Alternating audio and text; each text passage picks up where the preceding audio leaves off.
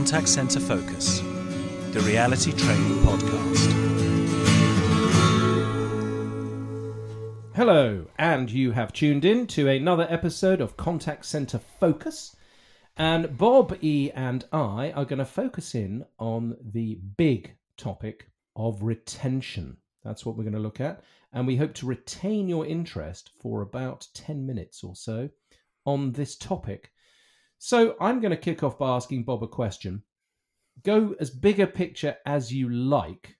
We're going to talk about you start in a world of business and you're trying to win new business, and then you're trying to keep hold of it. And now we have contact centers all over the world with retention departments. So, what do you think people are missing the point on? What's the most important thing to start with on this very topic? I think that retention is often the wrong word. They call it retention. What it really is, is reselling. That's what it okay. is. You're reselling the thing that the person's got. So retention is I've got a subscription with you, an annual thing that I pay for, and I think I'm paying too much for it. So I'm going to come through to you and complain about that and threaten to take my business elsewhere. That's the last thing you want. So you need to resell me the value of this thing that you've sold me. Now, the problem with it is very often that reselling element is forgotten.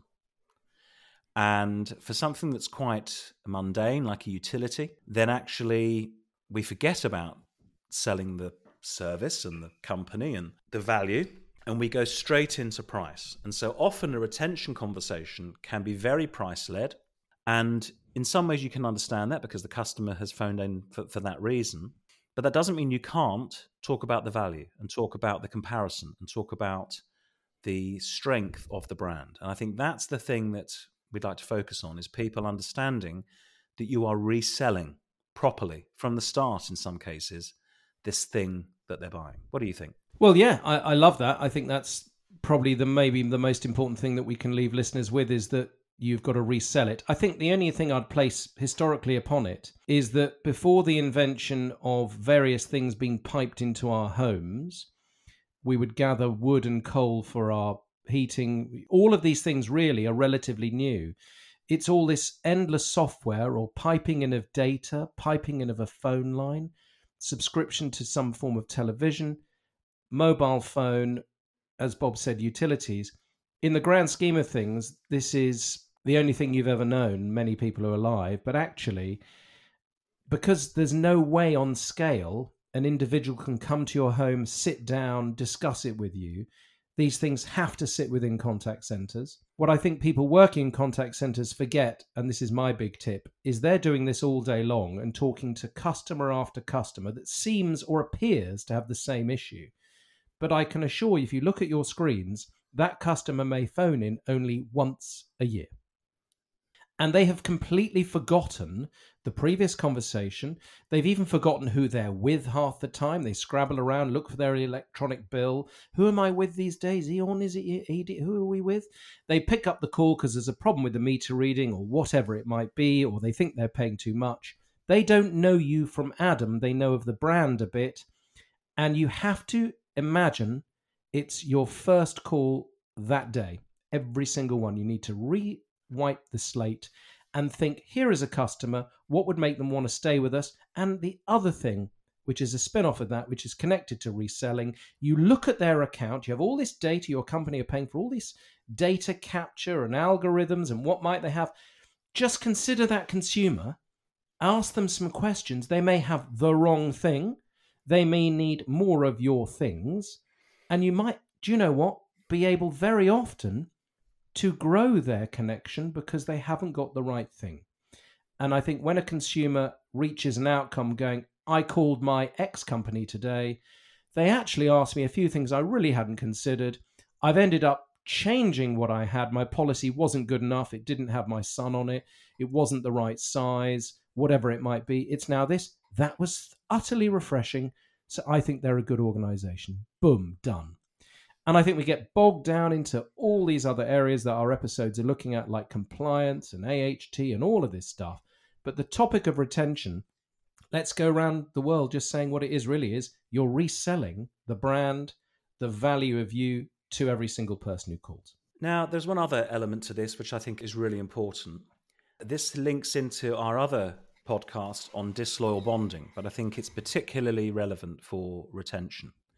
So, quite often, a retention call is generated because the company has sent a letter to a customer to say, hello there, your policy or your deal or your tariff or whatever it is you're buying is renewing on this date, and here's the new cost. And the letter is sent knowing that a high percentage of people will go, oh, that seems a bit, bit steep. I'm going to pick up the phone and have a conversation about that. We know the calls are going to come in, and we know that the letter has generated that call. It's really important on a retention call not to say things like, oh, yeah, yeah, they send out these letters, and um, yeah, I mean, no one ever actually pays those prices. Uh, you've called me, and don't worry, I'm going to sort it out for you. That's totally disloyal, totally untruthful, totally misleading. And you know, of course, that's not true either because there's plenty of customers who get those letters and don't even bother to ring and just accept the price rise.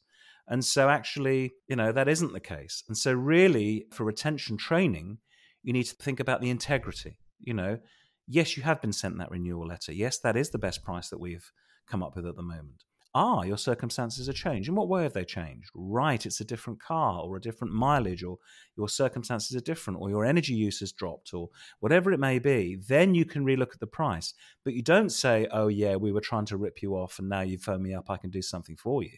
That's totally wrong. So, retention is very much about re supporting the brand and its existence and what it's there to do. And I hope that people will uh, understand that retention isn't just about the price, it's about reminding you here is a really great company, we're really good at what we do, and here's why you should stay with us. And the other thing I would connect on to retention is if you work in retention, there's already an investment in engaging you, the entire contact center, everybody supporting that. It costs a business money to run this very department. Most services and I know many of you think you're selling a product, but you're not really because you're attached to it and there's personalization involved. It's really a service. Nearly every service in the world increases in price every single year.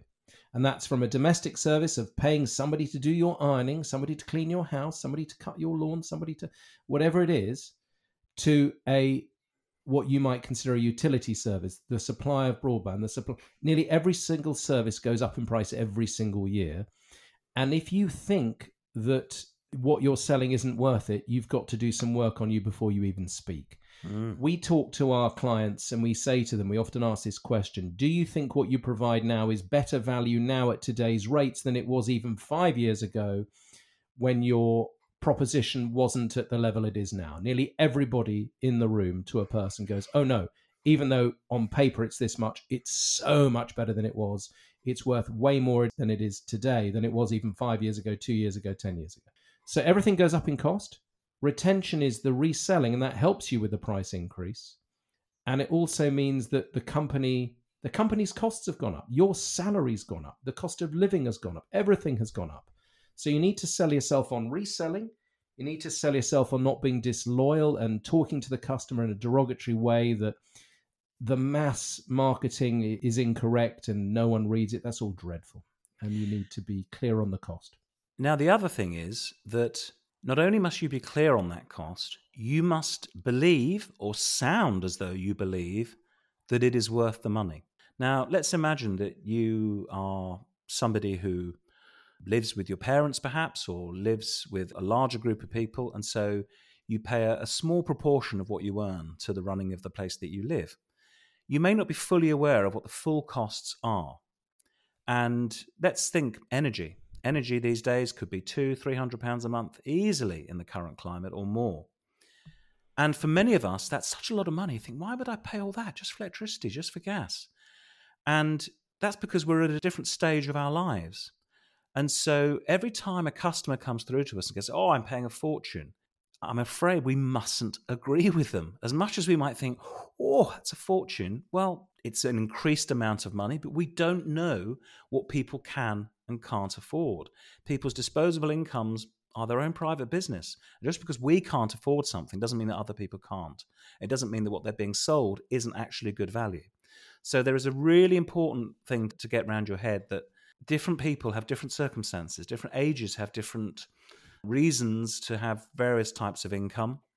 And we need to believe that what we're selling is good value at whatever price it is. And just attached to that, we know that consumers often take half a day out, a Saturday morning, and they got these things that have been piling up on their kitchen table. I've got a call about my mobile, I've got a call about the gas. And they do it in a block. And they're adding these amounts together, going, gosh, each month I'm paying X on all these things but you must work on the individual value of what you are in control of. We just keep banging this drum. It's worth it what it is when you understand the customer and how it benefits them. So that's what retention is. It's retaining that understanding and delivery of your goods, if you like. Now, the other thing is retention is very profitable from a business point of view because as a brand new customer, the organization would have had to do something to get me. It would have had to do some advertising. It would have had to do internet advertising. It would have had to promote what it does in order to attract me to become a new customer. A retention customer is already a customer. So there's no cost in that second, third, fourth year to get the customer. It's just that conversation that you have with that individual. So, in that sense, retention is incredibly profitable because the marketing costs at most will be a letter or an email or a phone call. So I think there is a great opportunity with retention to generate business which is very profitable. If you do it in the right way, you can keep those people for years. And that is business that you haven't had to generate year on year. You've just had to keep it. That's why it's such a really important channel for many, many different brands because the cost of keeping those customers is so much less than a new customer. Mm, mm. There's so much work to do in this field because there are people who are completing conversations quickly and cancelling customers without any reselling going on at all and believing they're being efficient. There's a lot of work to do in this space, and the retention nut is not cracked. So uh, there's plenty of work to do. All right, Bobby, that's a good intro. We can always go into more detail on some of these topics uh, later, but consider, Absolutely. you know, audit yourself against those points that we've raised, or audit your team against that, and perhaps just think about the quality of reselling rather than just closed questions where the customer doesn't feel valued, and then you do become just one of many. You've got to stand out through your skills. Okay, folks, thanks for tuning in. We'll see you on another one soon. Bye for now. See you next time you.